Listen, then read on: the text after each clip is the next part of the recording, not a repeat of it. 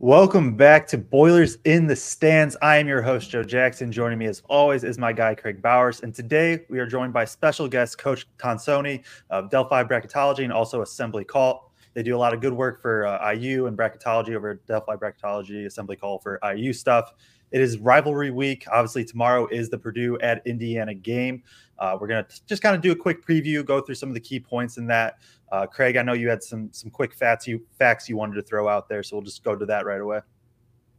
Yeah, first of all, I just want to uh, thank you, Brian, for being on the show. Uh, you guys do such great work over there. I, I, dipped into the show. It was actually the last time IU lost. Uh, just to listen a little bit as somebody who's who's in this craft and in this trade, and and you're a master um, at what you do over Thanks. there. So really glad you could join us today. Yeah, no problem. Looking forward to it. So let's just let's roll through a, a few facts. This is obviously the biggest rivalry. Um, quite frankly, I think it's one of the top five rivalries in all of college basketball. If you're from Indiana, there's no doubt that this is the biggest rivalry, rivalry and most important rivalry in college basketball. I'm having trouble getting that out, Joe. Um, so, uh, just going back, the very first game was in 1901. This was a rousing offensive game that Purdue won 20 to 15. Since then, Purdue leads the all-time series 125 to 92. Um, if we look just more recently, um, Purdue at one point had a nine-game winning stretch. Obviously, in the last four games, IU has won three of those four, and IU has won the last two. We can look at a few other things that are also extremely close. Big Ten championships. Purdue has 25. IU has 22. All Americans, Purdue has 46. IU has 42. So many things. National Player of the Year, Purdue has two. IU has two. There's a chance that may change this year. And, and Brian, I think that's all the relevant statistics, right? I don't think I left anything big out of there, did I? No, no, not really on your show. Uh, but our, our, fans that are tuning in, because I, I, put it out on social media, would, would really be all over me if I didn't ask you about the banners for national championships. Um, oh. We might have the lead in that in, in that stat though. And that's how how many is that? We got five. Okay, okay. So yes, te- I guess technically IU does uh, uh, kind of kill us in one spe- specific statistic: uh, five national champs to zero national championships. So, where do you guys want to jump off from here, Joe? I say for for our listeners, let's uh, throw it to Tonsoni and just maybe just give a brief um, overview of Indiana's season, maybe for some of our fans that haven't tune, turned into the Hoosiers too much this year. Yeah, the, the, Indiana Hoosiers are still a question mark halfway through the uh, college basketball season. They, they had to replace a lot uh, last year in, in two uh, draft picks in Jalen Hood Schifino and Trace Jackson Davis. Uh, and then you had some seniors uh, that played a lot of basketball. So uh, Indiana brought in a lot of talent. they brought in some transfers. They brought in Mackenzie Mgbako, a decommit from Duke. Uh, but they have six new players, and th- they have really uh, had a difficult time getting to the level where Coach Woodson wants them to play defensively and offensively. And while the record is not bad, uh, they have been barely beating teams uh, on the roster and playing to the level of opponents so far this year. That their best game in a loss was to Kansas at home, and they play better at home than they do on the road. So it has been a up and down year for the Indiana Hoosiers. Uh, they need a signature win or two to to get into the discussion for the NCAA tournament. So Indiana fans look at it how they want to look at it, uh, and and you know it's it's a work in progress and everything's okay, or the you know the ship is sinking because it's uh, not where they needs to be. And, and our show sometimes can can go either way depending on on wins and losses. I think they came off their best performance against Minnesota uh, all the way around, players, team wise doing some things differently. So that was a good sign. But uh, this team has not played at a at a high level yet this season. Yeah, I'm with you there. I think just it's a they're a weird team in the fact that like their record is good 12 and 5 4 and 2 in big 10 play but like you said they just really lack that marquee win best win is either home against ohio state or maybe at michigan if you if you account for the road um, yeah team that had to replace a lot like you said may, like they're a team that could very well make the tournament. They could also, to me, be a team that ends up with you know eight Big Ten wins if things go sideways pretty quickly. Um, not a ton of depth and, and a lot of unproven pieces, like you said. Kraig, I guess go to you first for as we get into the actual Purdue Indiana matchup. What's like maybe just like one big thing that you're really curious about or going to be looking at for this for this Purdue Indiana game specifically. Well, and, and before I get into that, uh, somebody did put in the chat. Actually, Purdue has three National Players of the Year if you include John Wooden. So I, I did. Uh, I was reading off a statistical page, and that one had it listed as two, but including John Wooden, Purdue does have three there. So potentially yeah. four at the end of the year. I don't know. Zach's kind of in front in that race. Uh, looks like he might have a decent shot at getting it again. In terms of the IU Purdue matchup, I am actually most interested to see how Purdue tries to defend Malik Reneau. Um, I, I, think that's the one matchup for me um, that I'm just really curious how effectively we can guard him. I'm assuming to start the game that that probably means that TKR's on him. I'm assuming that means there's going to be minutes that Mason Gillis has to guard him. Those two guys are very different in terms of their skill set and just their body and their build and how they move around the court. And quite frankly, I've caught a little bit of heat from some IU people on this, but I think Malik Reneau is the best weapon that IU has in terms of all the different pieces he has to his game. I know Kel'el Ware has had some really big moments, but – especially in Big Ten play. And Brian can correct me if I'm wrong, but it seems like when Ware goes up against a really big physical center, he struggled some. Um, so I think in this game, if I use gonna have a shot at knocking off Purdue, that it's gonna be a Malik Reneau game. Yeah, Malik is the guy that Indiana goes to in, in crunch time. And, and, a lot of times that's with 10 minutes left, 11 minutes left, and all of a sudden they're feeding him and he's able to bring home the, the victory in some of these games where, where they've struggled. And, and when he plays his best, I think Indiana is going to be uh, at their best. I think you're spot on there, Kraig. Uh, the question is, again, how is Purdue going to guard him? Uh, where, you know, they like to do the post doubles. Uh, so, again, when you asked me last night to be on the show, I was thinking about – you know, uh, how are they going to, you know, they kind of come double. He and Malik Reneau has been hitting some threes too, so you're going to have to guard him out out on the perimeter. And I think that is an interesting uh, thing to watch tomorrow night is the big shooting threes. Indiana fans have all been up in a roar about Indiana not shooting a lot of threes, and the two times Purdue has gotten beat, teams have been very hot from three. I think Northwestern was at fifty percent, uh, and um, Nebraska, was forty-two. 62. Was it 62? 62. So, yeah, okay. Um, so the three point shot going away from Edey, but it's interesting with that post double because Indiana likes to play uh, that buddy ball where if you double Reneau, he's going to throw it up to the rim, and that's where Ware is more effective. Kraig, you're absolutely right. Ware is plays hard, which was his problem at Oregon, but he's not physical. And and when he plays physical Big Ten centers and they throw it to him in the low post, he tries to avoid contact and go up and over and up and around, and he has not been efficient in the post. I personally would like to see him pick and pop. If if Edey's going to guard him, uh, put him in ball screen action to go against Edey's uh, drop coverage, and then pick and pop and, and try to see if Kel'el Ware, who has hit some threes this year, can can take that shot. And if if they do rotate, then you got to drive the closeouts but that I think it's going to be interesting to see how um, Matt Painter goes about that, and he's pretty strong on that post double. So he's not going to play that uh, that man to man straight up in, in, the post. I would the other way though. If they throw it in the post to Ware, I don't know that I would double uh, Ware, but I know Painter still likes to do that but we'll see. I, and I do think that's important. Your two point defense is pretty solid. Two point percentage defense is pretty solid. Your defense doesn't get talked about as much. A couple years ago, that was a struggle with Purdue, but I think defensively, uh, Purdue has done a really nice job. Short of those two games, and again, it took monster games uh, in order to beat uh, beat Purdue. Yeah, I think the three point shot for me is interesting because it's like you said, Reneau and Ware both shoot. They're both uh, forty three percent from three, somewhat low volume, and so for me, it's does like even though they are shooting well, does Painter make improvements? Right? Is he going to right. just be like, all right, if if Ware's going to hit two, we'll adjust from there maybe, but before that happens, we're just going to leave that pick and pop open, um, worry about Reneau down low more, or vice versa.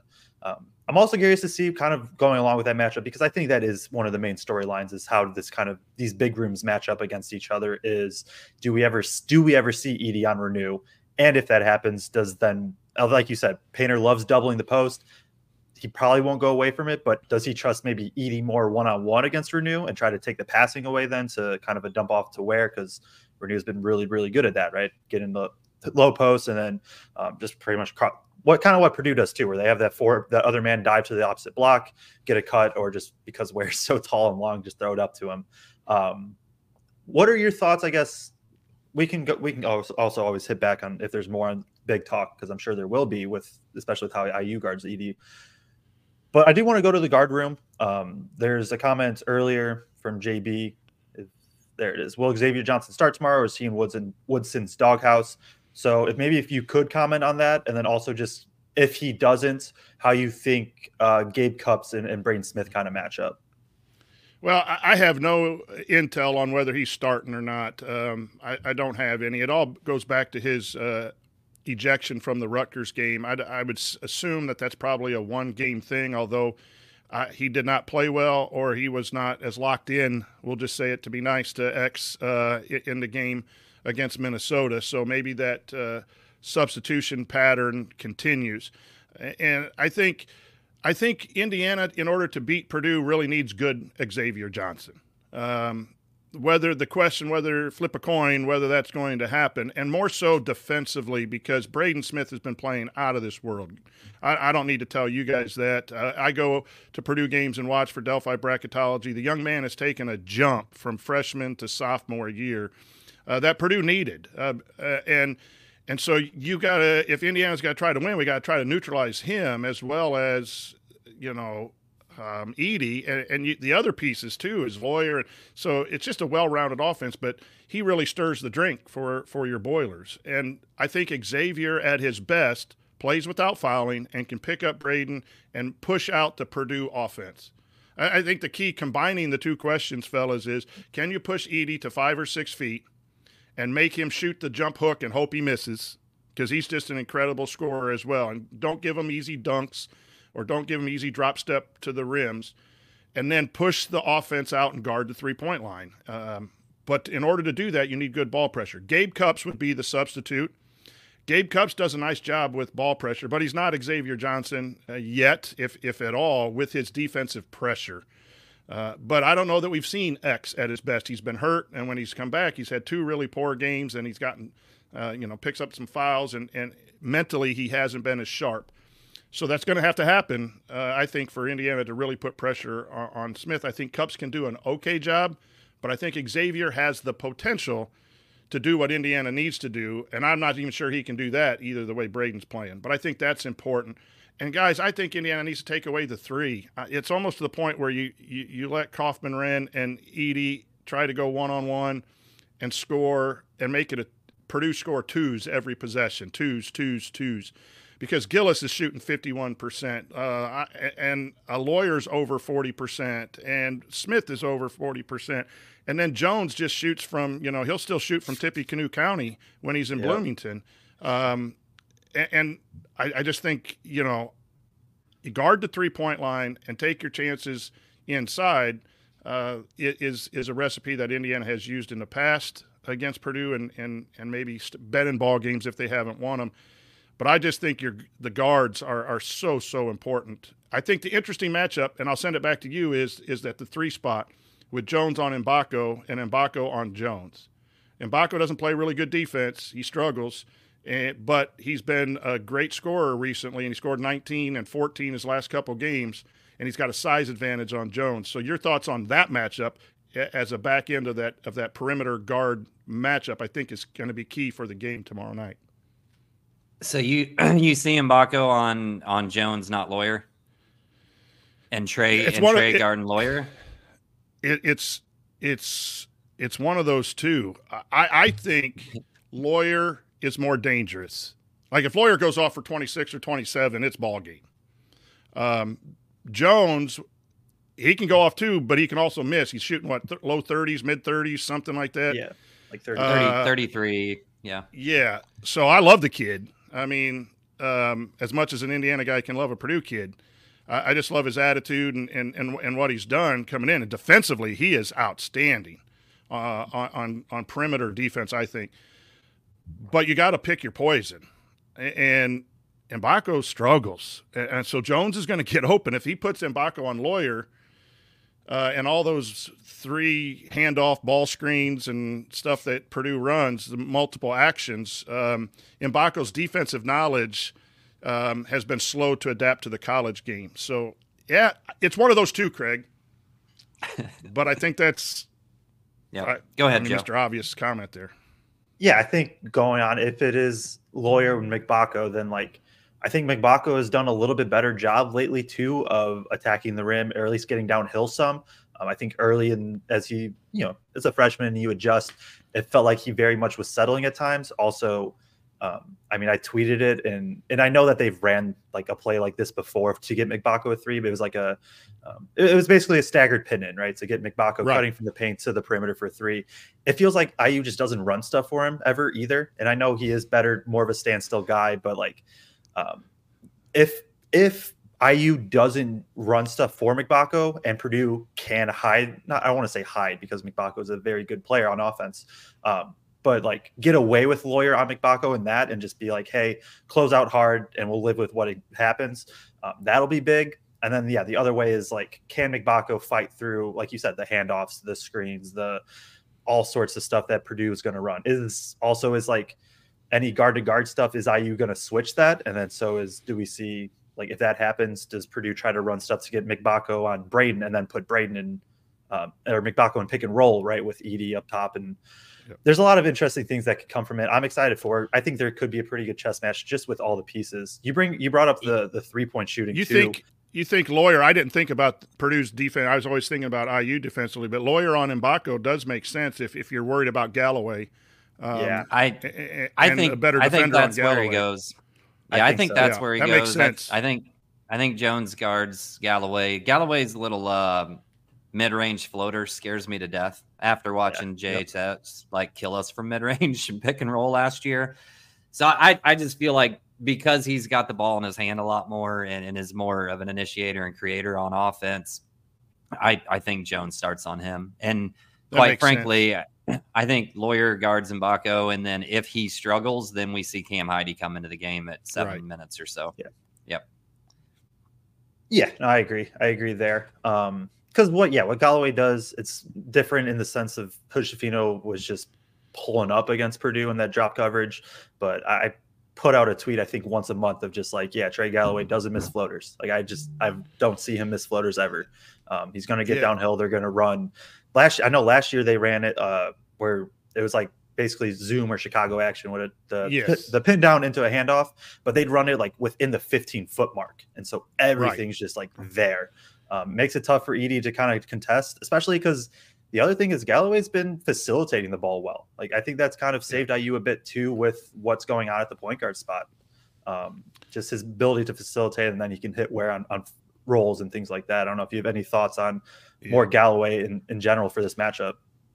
Well, yeah, in general, I think he had a great game, uh, Galloway, because he had six assists. And, and I bring that up. I've been talking on our show uh, whether whether a fan likes what Coach Woodson runs, the the heavy drive and the heavy post up stuff and heavy middle ball screen, or you don't, whatever Woodson runs, if Indiana just shared the basketball in the games where they shared the basketball, or the moments within games where that ball was moving and popping because they draw defenses, double teams, Indiana is very efficient offensively. Uh, it's when they try to go through three people and, and throw something up, or in the post they get double teamed and turn into a, a double team and turn. Then the turnovers and the shot selection gets to be very, very poor. But Trey Galloway is really good. They run that Chicago tight Chicago where Galloway gets the handoff at the elbow and he turns the corner. And so the interesting thing I think on your guys' behalf is you know, you've seen Edey play. He's, he almost always plays that drop coverage, and Woodson has really taken advantage of that at Purdue with Hood Schifino, who had the game of his life. But he was just pull up, pull up, pull up. And then Galloway had a pretty good game in Bloomington. You also had Trace Jackson Davis in Bloomington, who had that that big game. So who's going to have the big game? If Indiana's going to give Purdue trouble, who's going to have that monster game? Is it Reneau? Um, Reneau's, you know, there were a couple options last year for Indiana. I don't know who the offensive threat is. But I'm looking forward to seeing what they do if they make any adjustments to that uh, their ball screen or the Chicago action, which gave Purdue fits um, in in the two games up there, and and it might be just jumping it and s- jump switching it or doing something to where you're catching those guys uh, earlier uh, in some way, and and not letting it be an easy, you know, easy handoff or easy attack at the elbow. But we don't have a guard that really hit, shoots a pull up. So the Hood Schifino option is, is kind of gone right now. Uh, yeah. We don't really yeah. have that option. We have the floater and we have X getting to the rim uh, w- with those ball screens, but we don't really have that Hood Schifino option this year. And it's it's a little bit harder shooting that floater over Zach Edey's size than than most people, and it's a little bit harder getting to the rim uh, with the way that Zach's been protecting the rim this year. There's a lot of national analysts that it, not only think Zach wins National Player of the Year, but I think he's top five for National Defensive Player of the Year, which is the way he's affected games at the rim this year, also. So I, I think that'll be interesting all the way around. And and I'm, I'm still on the I think it's got to be re, a Reneau game for IU to to but we've seen time and time again, like in these rivalry games, right, where it's somebody that you completely don't expect. Like, um, shoot, what was the kid from uh, the Lafayette area that torched us a couple years ago? Finney. Finney. Yeah, nobody saw that coming. Um, nobody saw Matt Harms having a game a couple of years ago. Like, you never know in these rival- rivalry games. Um, it just keeps on sneaking up in terms of somebody popping off out of nowhere. IU has seemingly shot the three better in, in, this last four, five, six game stretch, but still not necessarily putting up a ton of them. When I was listening to your show the other night, I thought you said something really interesting in terms of why they don't shoot more. You you said something about their three point shooters with their toes to the basket. Can you just explain a little bit what you mean by that? um, ten toe shooters. Um, I, okay, I, that's I what it was. I need to give credit to someone. Um, I forget who gave that to me. A coach around here. Um, someone talked to me about that.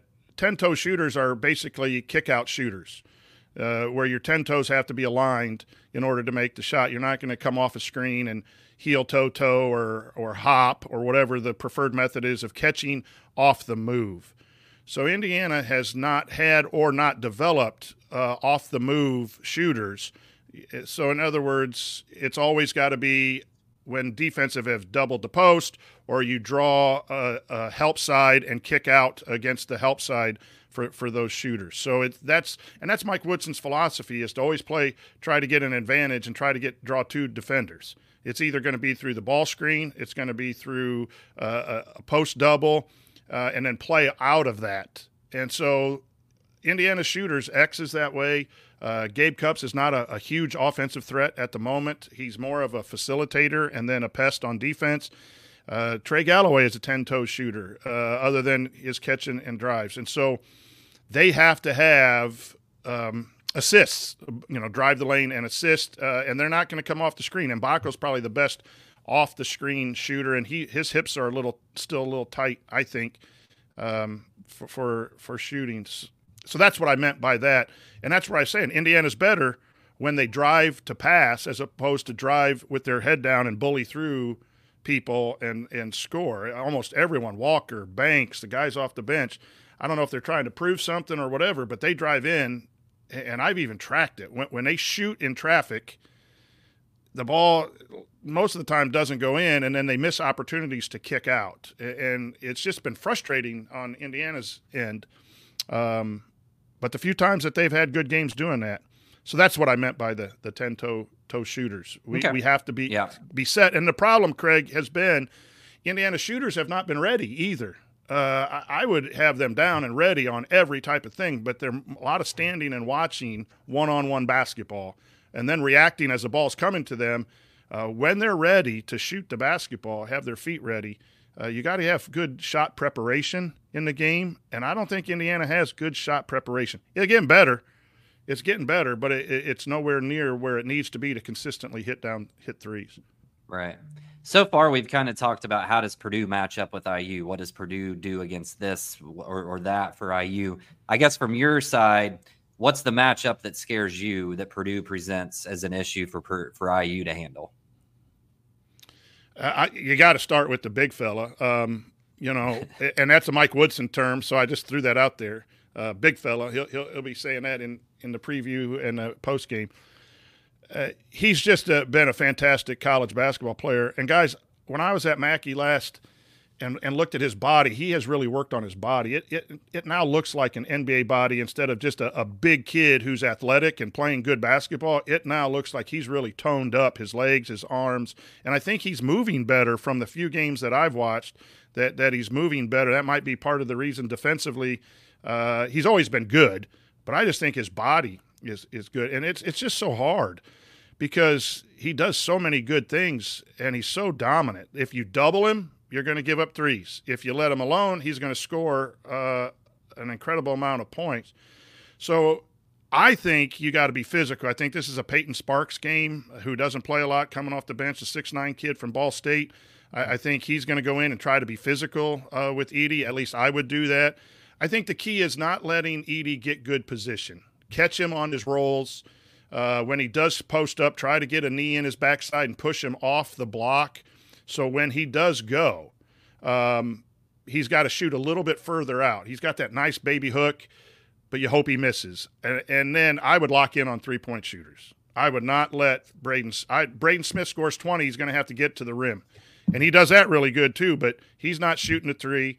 Um, and, and Mason Gillis isn't shooting a three.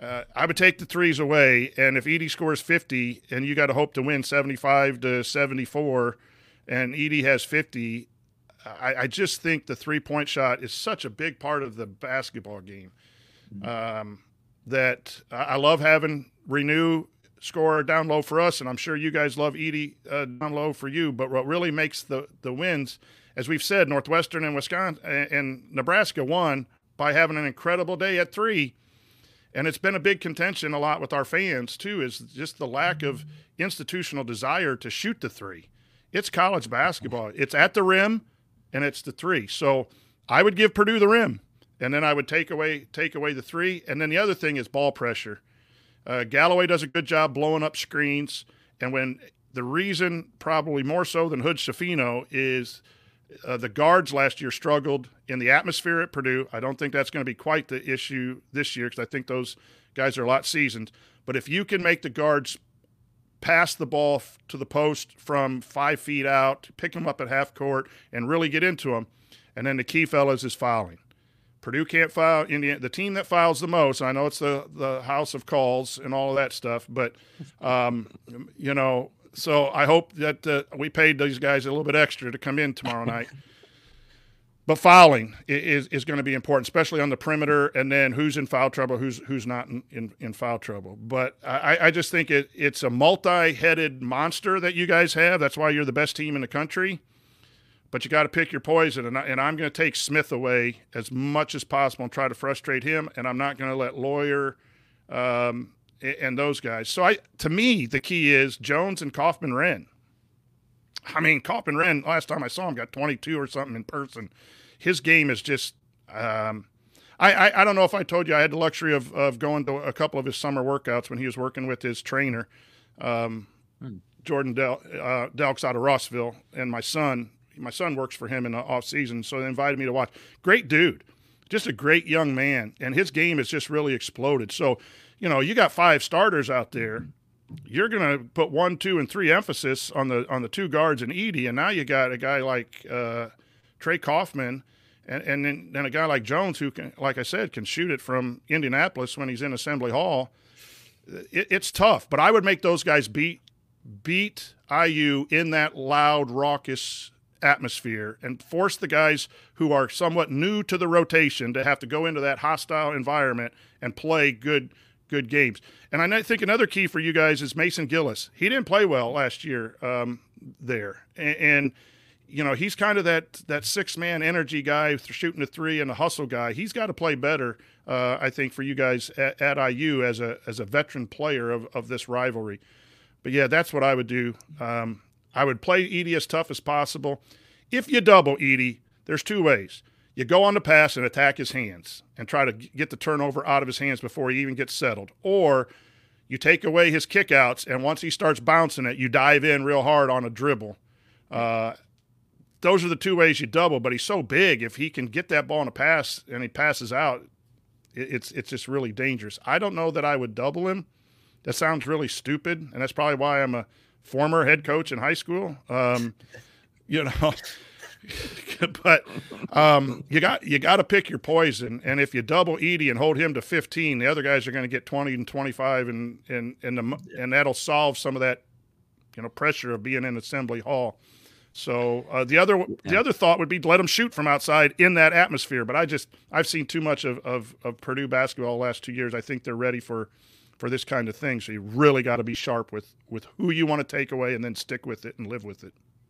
Yeah, so lots lots of good points in there. Um, I think one thing I mentioned on our what was it the Penn State post game show, we did just like a very very short IU previews. Like obviously Assembly Hall at Purdue or when Purdue comes, like there might not be a better atmosphere in the entire country. And no matter how many times you go through that, that's still going to affect you in some way. But this year, the only two rotation players, or three if you count Colvin, there's only three players that have not gone through this, right? Everybody else returns last year. So that's Jones, Heide, and Myles Colvin. So a freshman, a redshirt freshman, and then Lance Jones. If there was a guy to not care about an atmosphere, I would pick Lance Jones just based on, on kind of how he is as a dude. Like I don't, I don't think that'll affect him. Um, I want to I want to touch back on the three point shooting for Purdue specifically because you kind of mentioned like you have you have two options. It's you double Edey and you live with the shots, or you take away the threes um, and then you make Edey go to work down low. MSU tried the the latter there with Edey going to work last year, but and he had like what was it 39 or something like that. Um, yeah, Ware's a much better defender than anything MSU has at the center spot. Indiana this year, they I'm looking at KenPom, they're 314th in defensive three point attempt rates. So basically, what that means is they give up a lot of threes, and a lot of that I think you saw a lot of these mid major games that they played was you would just see Reneau or Walker whoever else on kind of at the wing forward spot. They would just be flying around on defense, always like just trying to be in rotation. Um, teams would space them out and, and just get up a bunch of threes. When TKR is in, he's going to have one or two open threes, I assume. He'll take them and um, I assume IU's just going to kind of live with it. If they go in, they go in. But when you you t- you mentioned Mason Gillis and how he has to play better, do you assume that like if Gillis is in, will we see more of just only one of Reneau or Ware on the floor that, all, at that point? Um, is it going to be Reneau at the four and just trying to you know you kind of live with what you can with what he can do on the perimeter? Do you see more? I mean, Anthony Walker's a guy who at least moves well on the perimeter.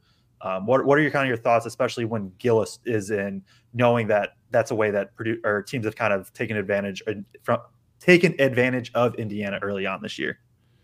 Yeah, I think Reneau will will stick with them. Re- Reneau's been okay defensively um, at the four, uh, but that does create a new type of spacing for uh, that, that Indiana's face. You brought up a key thing uh, we're all clamoring for Indiana to play three guards, uh, and there's been a little more of that the last couple of games uh, when you you would have Cupps X uh, and Galloway or uh, X um, Galloway and C.J. Gunn. I think that kind of lineup matches up more to the Purdue rotation. Um, Walker is a very athletic guy, um, and and so I think that would be a good fit.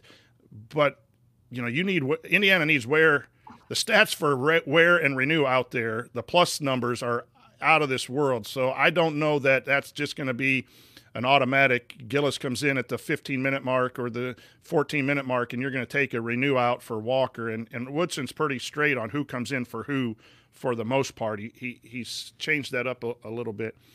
Um, but, but the reason Indiana's given up a lot of three is they play this NBA style defense, nail slot rim, where they put people all away and help Joe yeah. uh, not not like halfway. M- most defenses play gap, right? And and you're between that flat triangle, and then if the dribbler comes and it's dangerous, then you go to help, and then you recover.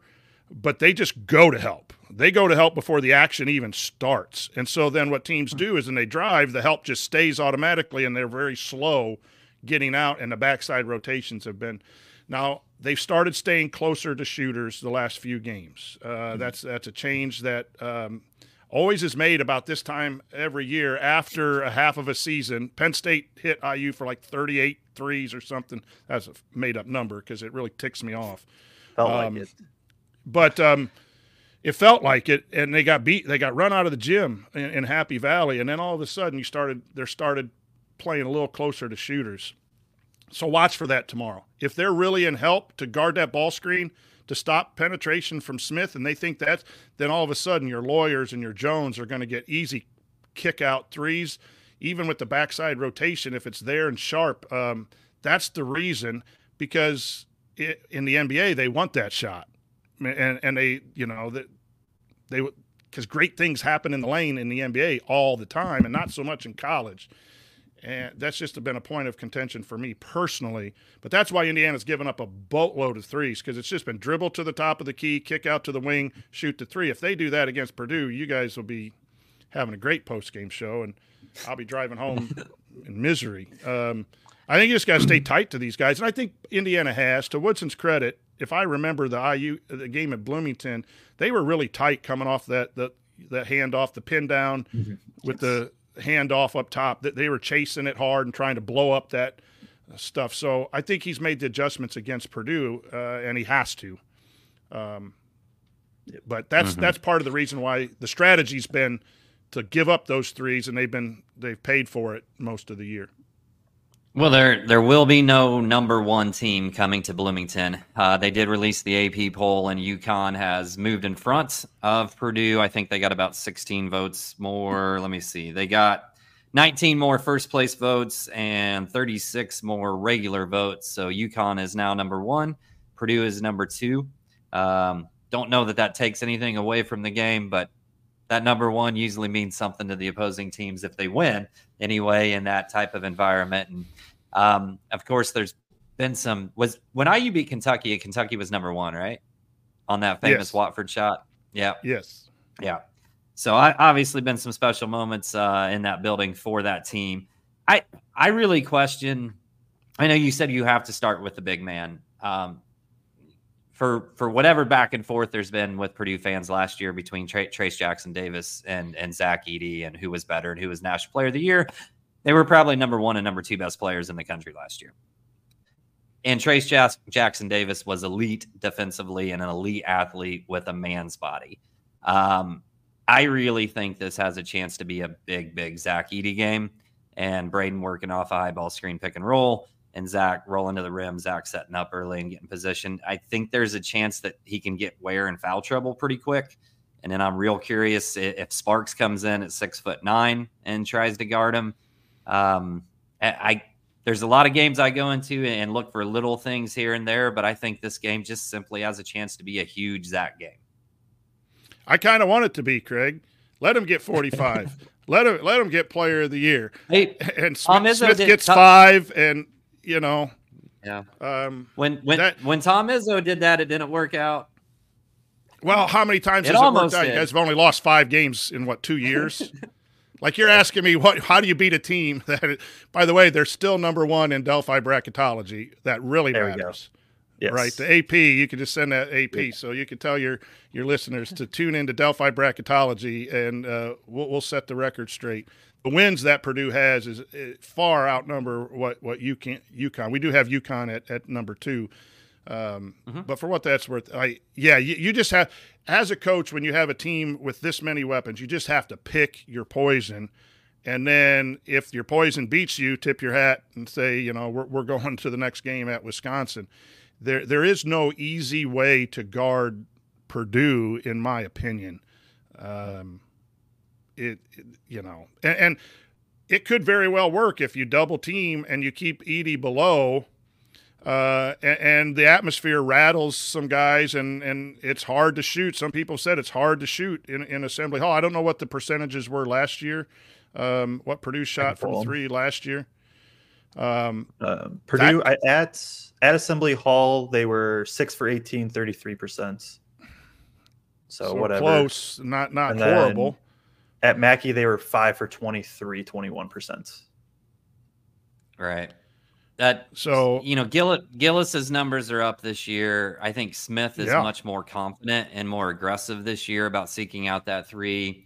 And then you throw in that you know TKR is shooting forty four percent this year on basically one attempt a game.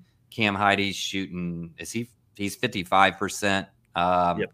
I, I have got this running bit, Brian, that like there's a requisite one Cam Heide three every single game uh, because he would hit one, and a lot of times it was one of one. Um, and he has got some hops. Yeah, he, he took three hops now. He took three last game and hit two out of three. So I think he's getting a little more comfortable, especially as he starts to get a few more minutes. So I, I, I mean, maybe they shoot 33% again, but I just think it's a more confident team uh, that's going to step into those shots in that environment, uh, just with a little more swagger about it this year. I'm really curious too. We've talked about Mgbako on D, whether he guards Loyer, whether he guards Jones. I'm curious if Purdue can kind of run him off the court.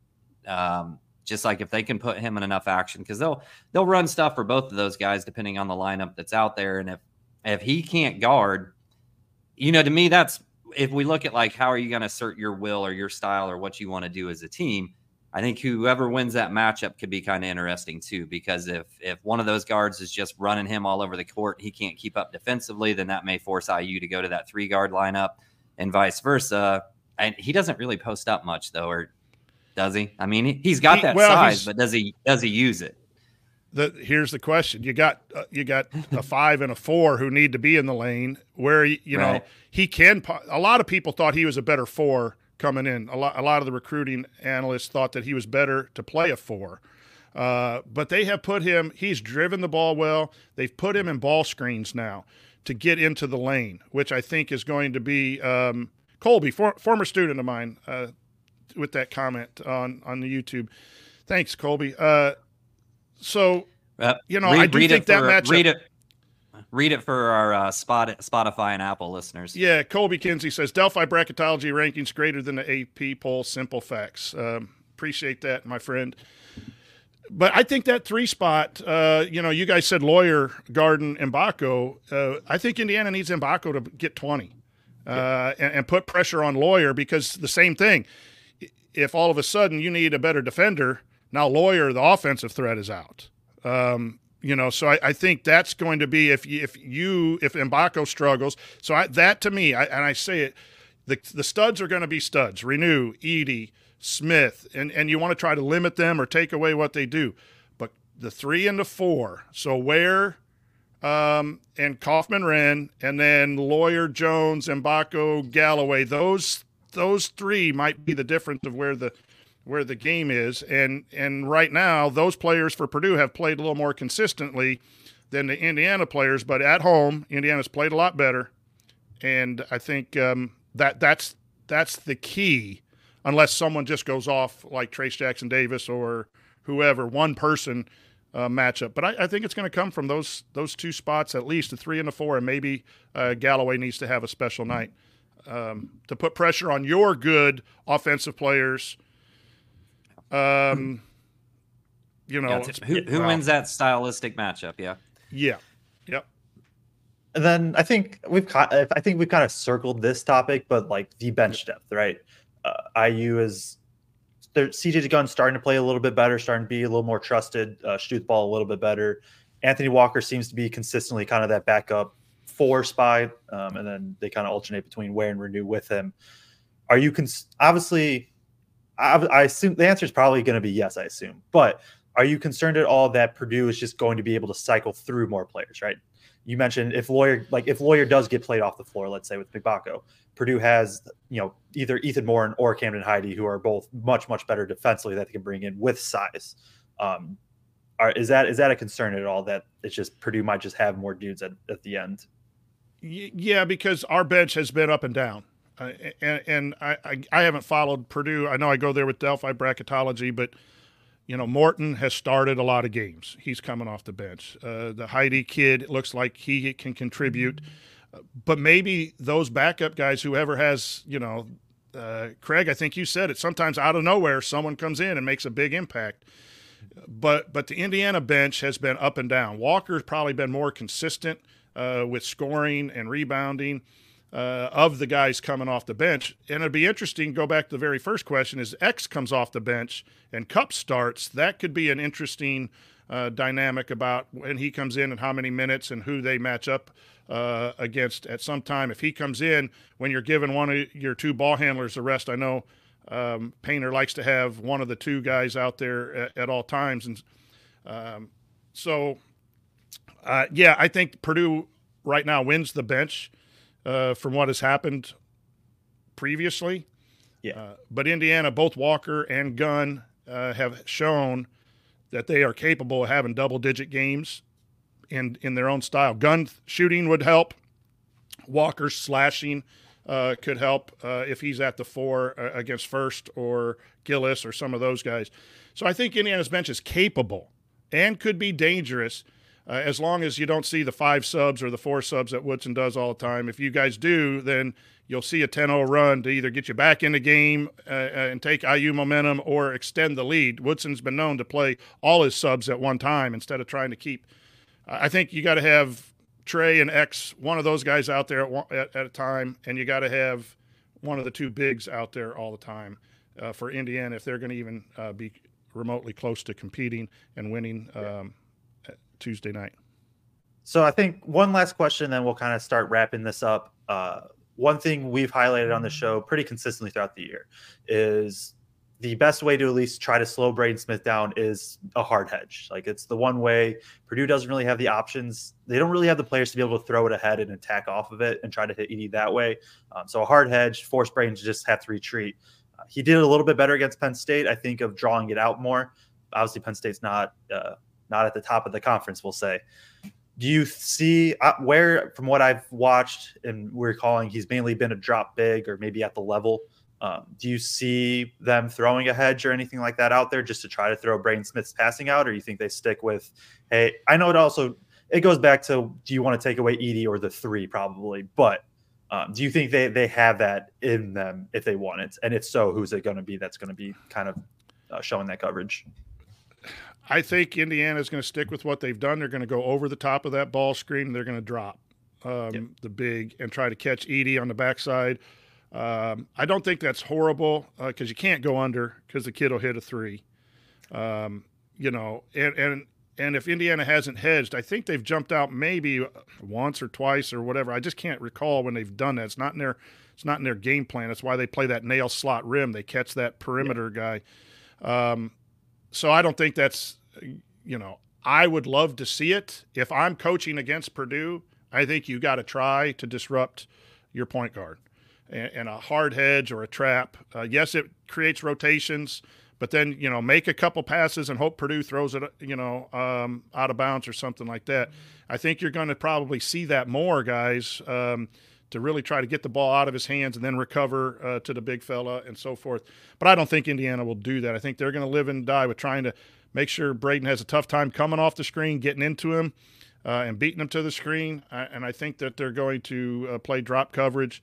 The question is, do they help off uh, if he gets free from the wing?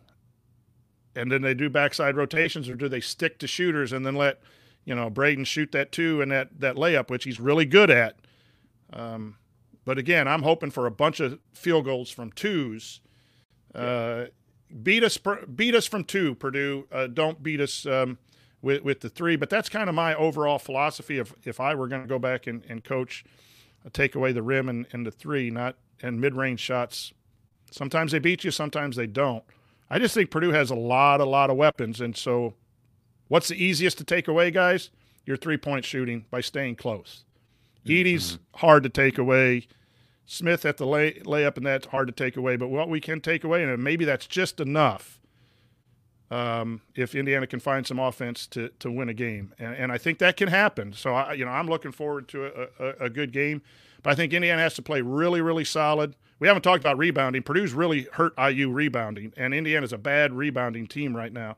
Uh, Indiana mm-hmm. in the wins was, was able to withstand the bad offensive or the bad defensive rebounding because he had offensive performances out of this world from Trayce Jackson Davis and Hood Schifino.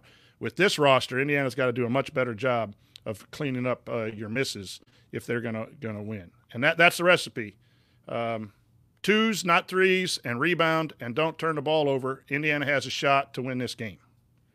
Yeah, and on the flip side of that, two of the things I point out at the beginning of every post game show is what was our rebounding margin and what was our free throw margin. Because if Purdue wins the rebound margin big, and if they win the free throw margin big, uh, chances are Purdue won the game at the end of the day. There's very few times when that spread's significant uh, where Purdue doesn't go ahead and get a W. As we go to wrap this up here, you're not getting any um, calls though, Kraig. I, am gonna make sure. I like you guys, and you're you're good people. I, I, like having beers with you, and you do a great job on this show. That's why I agreed to come on. But I'm gonna be down there early trying to find those officials uh, and, and well, make sure that maybe you maybe you get the rebounding. But you know, it's a you know the house of calls, man. We, we we need it. We need it. There's there's a lot of fans that are going to be uh, looking to see if they can map Courtney Green's travel path after the game today that he calls in Michigan versus Ohio yeah. State to see whether he's going to be an IU or not. But um, it, will be interesting. But it, as we go to wrap this up, let, let's just look back a little bit. And first of all, those of you guys, uh, we got a really, really good audience for uh, last minute, middle of the day. Um, we Coach Tonsoni wasn't going to be able to come on because he was supposed to be teaching today, and then school got canceled. So we were able to throw this together last minute. If you're in here, hit the subscribe button on YouTube, hit the like button for us. There's been over 140 people listening live, uh, which means those numbers are generally much, much bigger later on. Uh, we want you to hit that like button, hit that subscribe button. It gets more people here um, listening and tuning into the show. But as, as we look back, and, and those of you in the comments, go ahead and throw your favorite moment in here as well from past Purdue IU games. So I'm going to throw it to you. I actually I'm going to I'm going to give my favorite moment first. Um, th- this was like I don't know, probably around the time that Joe was born. Uh, no, probably three or four years before Joe was born. But I, I, grew up in Centerville, Indiana. And for those of you guys that don't know where Centerville, Indiana is, it's right on the Ohio Indiana line, basically on Interstate 70. It's the last city that you get to before Richmond. Richmond's the last city that you get to before you cross the line my dad was a Indiana Track and Field Hall of Fame track coach and cross country coach at Richmond High School for a really long time. Then he was an assistant administrator. So I grew up watching Richmond basketball a lot, along with my home high school, Centerville High School. So I watched Woody Austin come up through high school. I watched Chad Austin come up through high school. And then to watch Chad go to Purdue. And in 1996, he hits a three pointer with like 13 seconds left that goes ahead and gives Purdue a two point advantage, and Purdue wins that game and then to turn right back around in 1997 in an overtime game and sink a, a baseline shot with 0.6 seconds left, a really tough jump shot to win that game. Uh, that that's my favorite personal moment. I, there's a lot of others, and there's some coming through here in the chat right now that are also some of my more recent favorites. Uh, but just that whole connection of me watching, going through, and, and, growing up, and my dad having taught at that school and everything else. Um, my brother my my brother famously scored two points over Woody Austin in a seventh grade junior high basketball game that he always brings up. Um, that that whole connection just makes that a little bit closer to me, and I, I, love that moment from Chad Austin. So, Coach, what's what's one of your favorite IU Purdue moments? I'm assuming it's an IU win. Well, I, am going to go away from the games. I need to prepare to go back. There's, you know, when you've watched so many, there there are just so many good memories even in, in some of the tough losses. Um, so I, I, probably need to do some research to remember. But I'm gonna I'm gonna share a, a couple. Um, the the darn uh, uh, Coach Knight show where he had a guest uh, appearance. You could watch it on YouTube. Um, that was ridiculous, and that speaks to the rivalry where where he brought a donkey on the show. Um, is a memory of mine. But more so, when I was in college, uh, uh, my high school teammate uh, was playing baseball for Purdue, and he was a roommate with Everette Stephens. And so I come up for a weekend, and as soon as I walk in, I'm hearing boiler up and all this stuff coming from Everett's room. He was just uh, giving me giving me the business, and then um, we proceeded to go out uh, and have a really good time on campus. Uh, and Everette Stephens, uh, the basketball player, got us into every every frat and every party uh, in in town that weekend. So, you know, as much as I want to beat you guys and, and the rivalry and, and it's real, uh, you guys do good things, and uh, there there are a few uh, a few people that I can hang out with that uh, that do those. But those were a couple couple of memories that were outside of wins and losses of the rivalry that I, I do remember. I, I, can't. It was 87, 88. I think it was 87. Indiana won, and I, am at the exit there by the McDonald's, uh, 17th Street, uh, not 17th Street, but the bypass, and I'm we're banging drums and everything and shouting at everyone. Um, so this rivalry means a lot. I know the Purdue fans in the chat. I appreciate you guys being patient with me uh, with a, a, rival invading your show. Uh, but uh, you know it's uh, it, it's good. There's no one that we want to beat more than you guys, and, and, I'm sure that's vice versa. Yeah, and I think I think there's a lot of at times just stupid talk on Twitter of like, right, this game doesn't mean as much. Like this is when the when the calendar comes out, IU circles Purdue, Purdue circles IU. Like it just is what it is, and, and it's how it should be. Um, for me, like I am a much newer fan in this rivalry uh, than you two. My first year at Purdue was really the first year I became a fan, and that was the 2018-19 season. Um, so a couple for me. The the one singular moments, and Matthew Graber actually shared it here in the chat too. He was at, he said I was at the game in Mackey in 2020, and Eric Hunter dunked to close the first half. It was epic. It was a tough year for Purdue, but that was a fun moment in the rivalry. The singular moment for me is that um, you get Nojel Eastern picking up full court with like 20 seconds left, shot clock's off, pokes one free. Eric Hunter throws it down like right before the buzzer, and it was one of those moments. It's only happened a few times where it's gotten to like this level where um, the only way I can describe it is the noise level in Mackey. Like usually, even when it's at its peak and it's insanely loud, you can like pick up where sounds are coming from. Like they're still distinguished. Uh, that was one of the few moments where it was just legitimately just a thunder everywhere and like everything just blended. It was it was absolutely the like the loudest I've heard Mackey. Um, so that was fun. My very first game was that in this rivalry was the Romeo Langford game. So just seeing him be the, the five star, and I know he had like the hurt hand and all that stuff, but come in and I think he had more turnovers than made shots or something like that. Um, that one is up there for me as well. Uh, Kraig, do we want to kind of just throw a couple of these up on the screen or?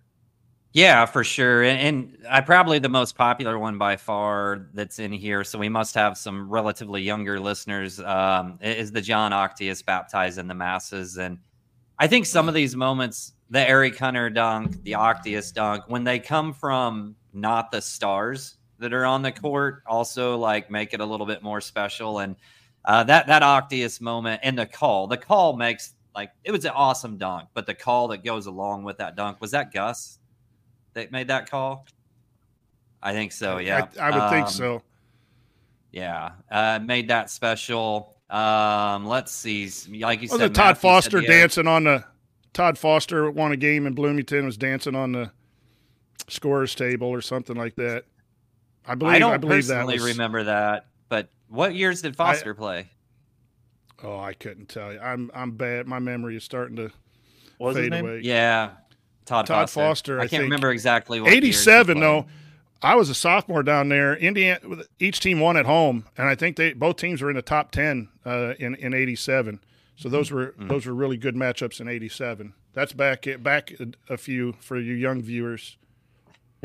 We've also got a Cornell game winner and obviously the the more recent, uh, really recent Haarms tip in again. That was a gross game. Yeah, that was it was a gross game. Gross. Forty-eight to Matt 46. Haarms. All right, Matt Haarms not the star, but he has that last that last moment there. I've got I got well, somebody else who. IU fans were were not the nicest to him that game either. Obviously, that's how it goes for both fan bases, but specifically that one, you could hear it on the broadcast, right. and then he has the game winner. We've got the chair throw. Uh, Jeremy Hunter says the chair throw was the best moment in the Purdue IU rival, rivalry. I'm struggling with that word today, Joe. um, Todd Foster, 91 to 94. So that I guess I would have been in high school. Uh, I must have missed that um, moment of him dancing around. I guess so. Yeah, huh? Interesting. So yeah, those are the main ones that have come up. Uh, nothing else outside of that. I'm surprised nobody said that Carson Edwards. I'm not playing moment Oh, um, yeah. as a big Carson Edwards guy. I know some people didn't like the kind of throat slash, hey. but like I was a Car- I was a huge Carson Edwards is probably my favorite player. Him and E'Twaun Moore of all time for Purdue. So that that was a big moment for me too. For all these young viewers out there, Purdue won what like eight years in a row. Uh, they had there's a lot of memories. You know, Indiana's just getting back into this rivalry here. you know, that's the other thing I'm afraid of. Like mm. it's it's three out of four, and mm. you know Painter's Painter's going to make sure that these guys are are ready uh, tomorrow night because uh, nothing would be better than winning in Bloomington. But uh, yeah, it, it was. It, the rivalry is best when it's going back and forth, and and I know we each want to win two games every year, but it is better when it's a little more balanced. And you guys have had your way uh, uh, with uh, Indiana for for quite a while, and so we're hoping to more fantasy shots. There, there's some of you for there, you young bloods yeah. in the in the comments. That was a recent shot, yeah. recent great game. Yeah. yeah, you there's not there's not enough of your uh, assembly call fans in here in the chat providing IU moments. So I, I gave the opportunity to everybody. It was just not not quite enough of them in there dropping some IU moments. So that's all right. Totally understand. Yeah. All right. Do well, you, we're uh, we're at an hour, Joe. I think yeah. we're that we went longer than we dreamed we would. So you ready to wrap well, up? we do every time. But yeah, uh, no, we appreciate everybody tuning in. Uh, Tonsoni, let everybody know where they can find you and all of your great work. Yeah, uh, if you're Delphi Bracketology, uh, go to delphibracketology.com or on Twitter at Delphi Brackets. If you have any questions, uh, let us know. Uh, we'll try to try to respond. Uh, the Purdue people have been very good to Delphi Bracketology and our students uh, with stuff at Purdue. Um, and we have some, we have two members. I'm going for assembly call tomorrow night, and we have two members of Delphi Bracketology are making the trip down for media. So thank you to Indiana uh, for doing that as well. A student and a, another teacher will be making the trip. Uh, so Delphi Bracketology there. For me personally, it's at Soni 42. Uh, I don't know if you like, uh, you don't want to follow an Indiana guy. So, but if you're interested in a basketball guy or whatever, uh, at Soni 42 uh, for that. And uh, assembly call again. If you want to tune in every once in a while, especially if we lose, it's always kind of a, a riot, uh, I guess, if you want to do that. But I do want to say, and, and, I'll be done. Thank you for for asking, Kraig and, and Joe. Our, when I, when we get to talk at the the Purdue games. Uh, you guys do a really good job. The Big Ten is great basketball, and, and even though Indiana's going to win tomorrow night, uh, I wish you guys nothing but the best on your show. And if you ever need anything, brackets talk or anything, please, please uh, let us know. Uh, you guys are, are good people, and, and it's a hell of a lot better. Oh, sorry, than being with Braggs. So yeah. anytime you two want me on, and Braggs isn't here, sign me up. There we go. You're right. You're able to make some words in this time with with Bragg's not here. Um, but yeah, no, we really do appreciate you coming on, and even though you're not you guy, like just giving a lot of information and knowledge. And uh, for anybody that does want to follow him and is skeptical because he is an IU dude, if you want to just know more about basketball, that's a reason to follow him. And then, like I said, the Delphi bracketology stuff, they're one of for me one of the main kind of bracketology sources I used just to kind of keep track of that because that's not something I personally um, like keep track of on a day to day basis. So we appreciate everybody tuning in. We will be live right after the game. With it being at Indiana, we'll be live, you know, five ish minutes after the game, after the final buzzer, win or lose. Definitely come check us out.